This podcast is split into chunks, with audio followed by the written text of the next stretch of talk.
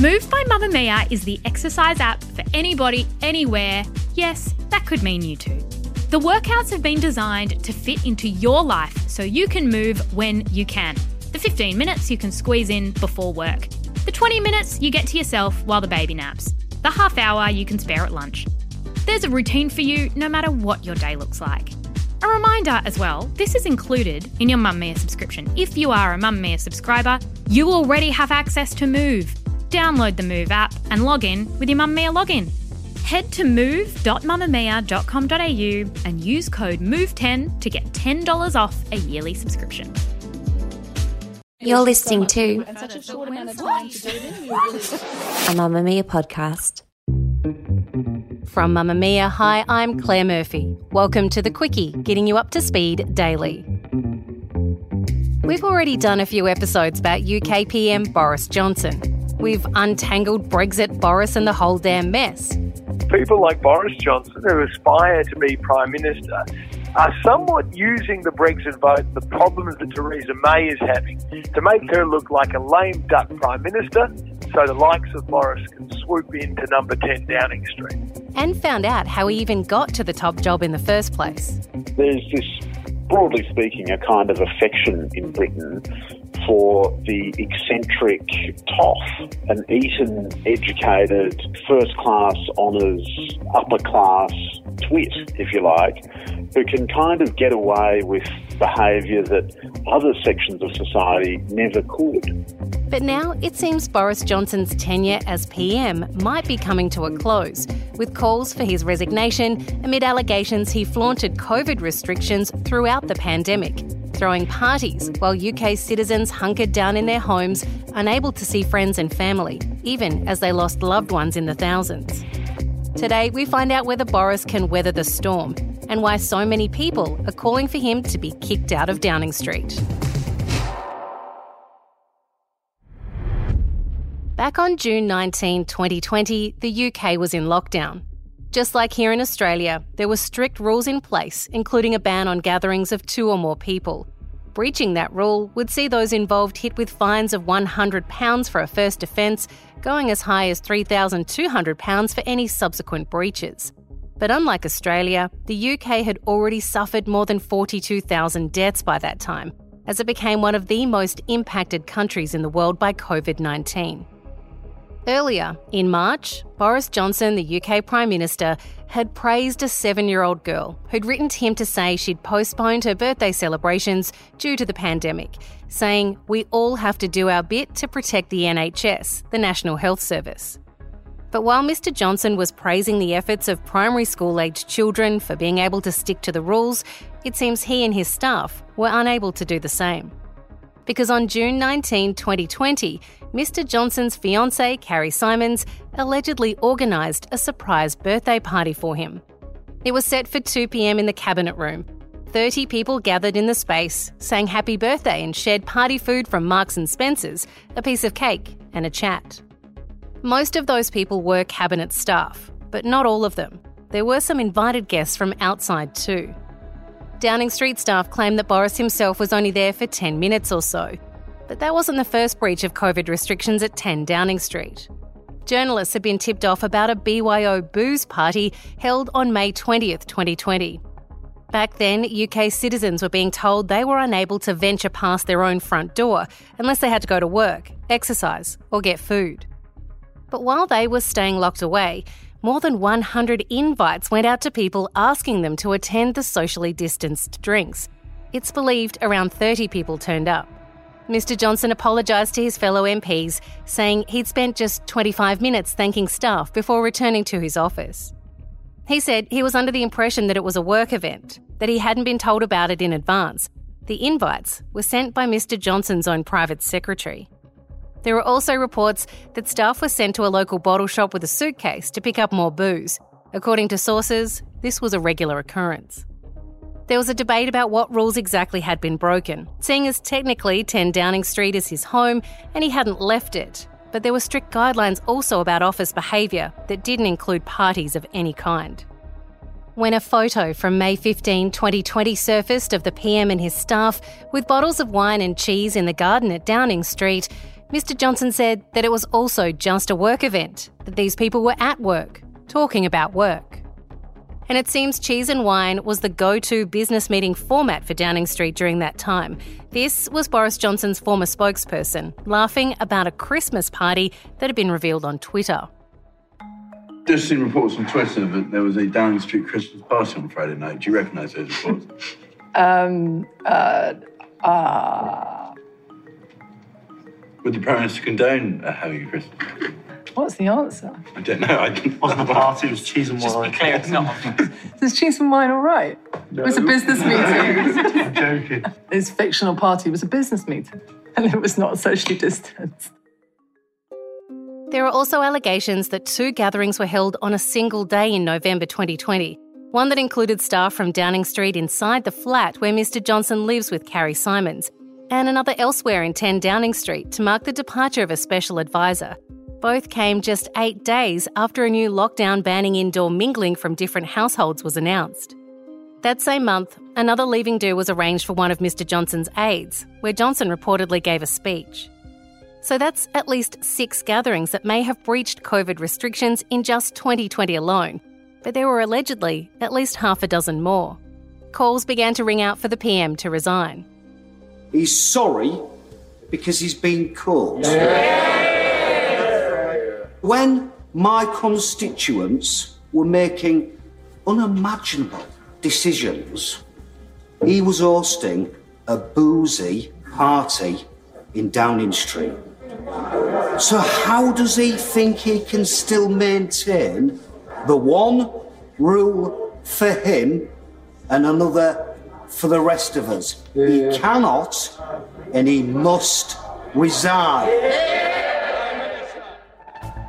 A member of his own party defected to the opposition, while another stood up in Parliament and called for his boss to hand in his letter of resignation. Senior civil servant Sue Gray was tasked with investigating what had actually gone down at these events. Her report was released yesterday, but it wasn't the version she wanted to show. The reason for that is that last month, London police also announced that they're investigating the series of alleged parties. The report, redacted, so as to not interfere in that investigation. Lord Charles Falconer, the Shadow Attorney General, wrote a column for The Guardian with the title Greased Piglet Boris Johnson could evade justice due to the Met's disastrous move. The Sun asked Mr. Johnson how he felt, given that one of the parties being questioned was held just the night before Her Majesty Queen Elizabeth laid her husband Prince Philip to rest.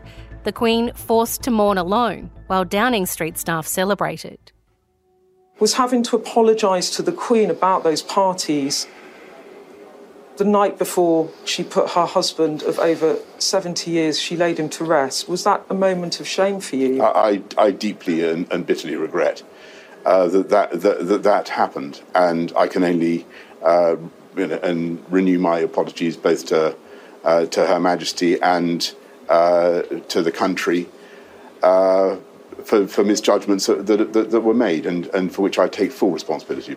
The reporter also asked the one question on everyone's lips right now. Do you think you can recover from this? You might be able to survive, but can you recover? Well, Your polling is terrible. The public think you should go. Your MPs are in revolt. Six of them have publicly said you should resign. Beth, I, I, I understand people's feelings, and I understand why people feel as, as strongly as they do about this issue.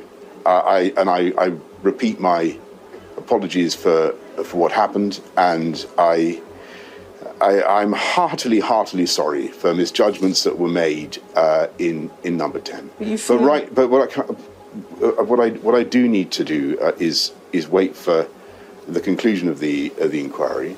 So, what will happen to Boris Johnson? Dr. Ben Wellings is Senior Lecturer in Politics and International Relations at Monash University. He's an expert on Brexit and the politics of nationalism and Euroscepticism in contemporary Europe. His current research focuses on the relationship of nationalism in contemporary England to Brexit and the Anglosphere. Ben, what exactly did we find out in Sue Gray's report? What we did find out is that parties had taken place Boris Johnson was at some of them. One of them appears to have taken place in his private accommodation in 10 Downing Street, the Prime Minister's official residence. So, in that regard, it's not looking good for Boris Johnson. But strangely enough, the kind of deferral of, if you like, the detail of this actually kind of plays out in his favour.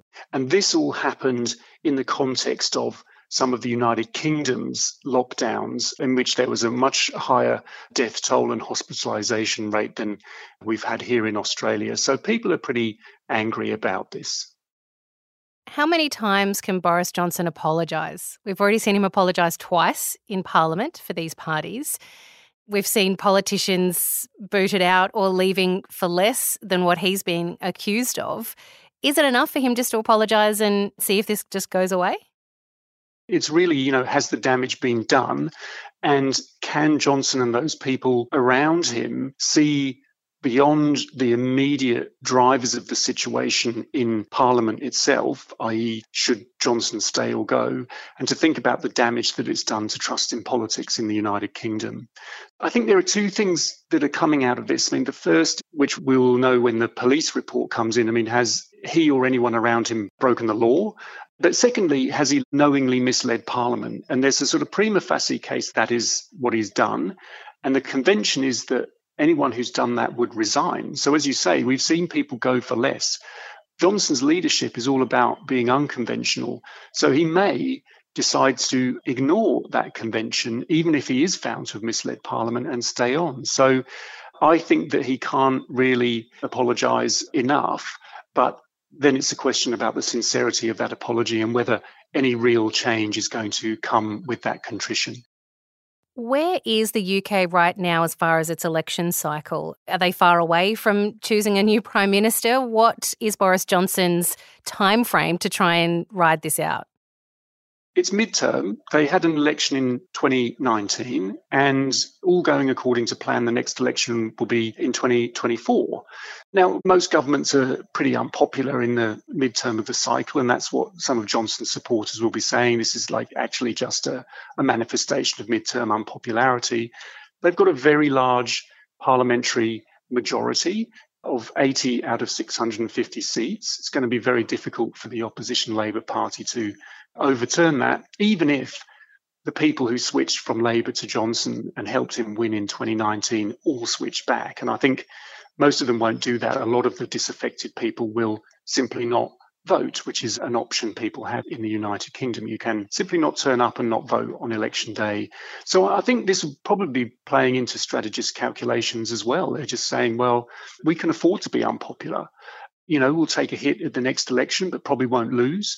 But this, again, I think is losing sight of the big picture, I think, because I think that the real damage is to trust in politics and the disaffection that will go with that, the belief that government, members of parliament, the vast majority of whom work incredibly hard, are in it for themselves or simply there to protect one person's career and, you know, satisfy their desires to be prime minister. So that I think is the real problem. But it's safe to say that the Conservatives around Johnson have got quite a strong electoral buffer, and that message will be getting passed on to those people who want Johnson to go. If he were to go, is there someone waiting in the wings to step up into his shoes? There are certain names that we could conjure with the Treasurer, Rishi Sunak, the Foreign Minister, Liz Truss, and various other kind of senior people.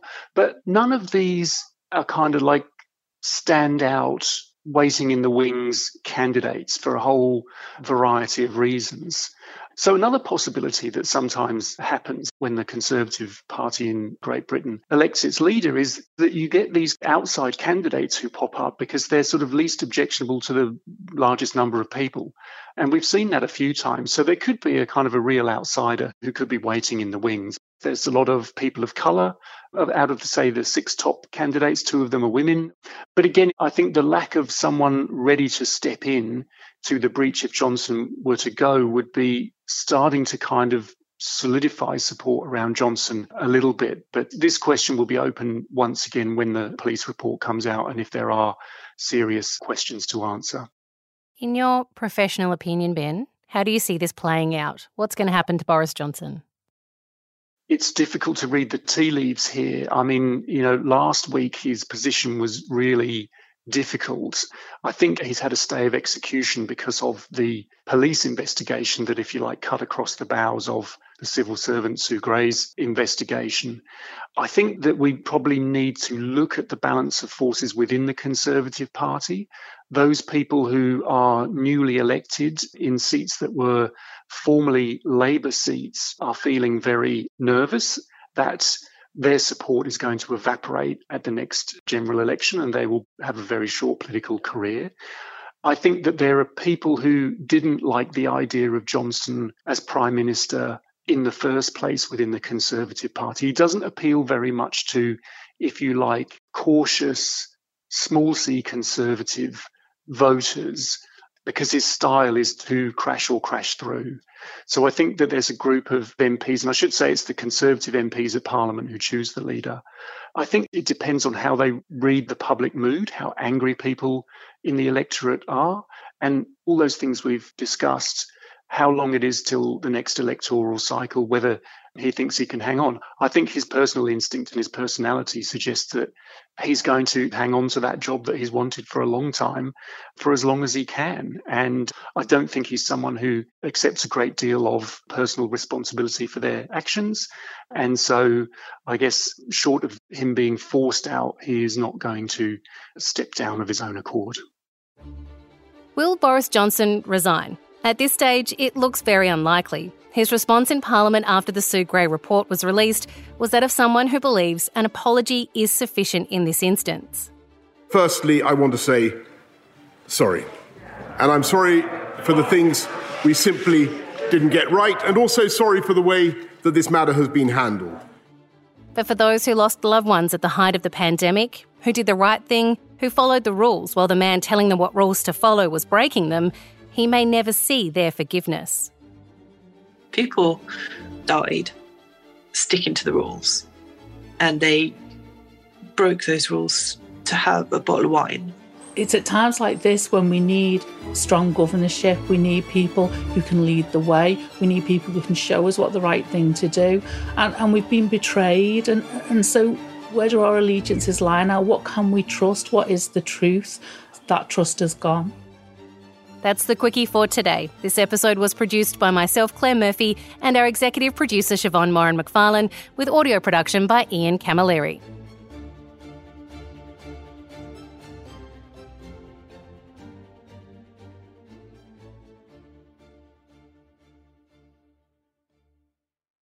Mamamia acknowledges the traditional owners of the land we have recorded this podcast on, the Gadigal people of the Eora Nation. We pay our respects to their elders, past and present, and extend that respect to all Aboriginal and Torres Strait Islander cultures.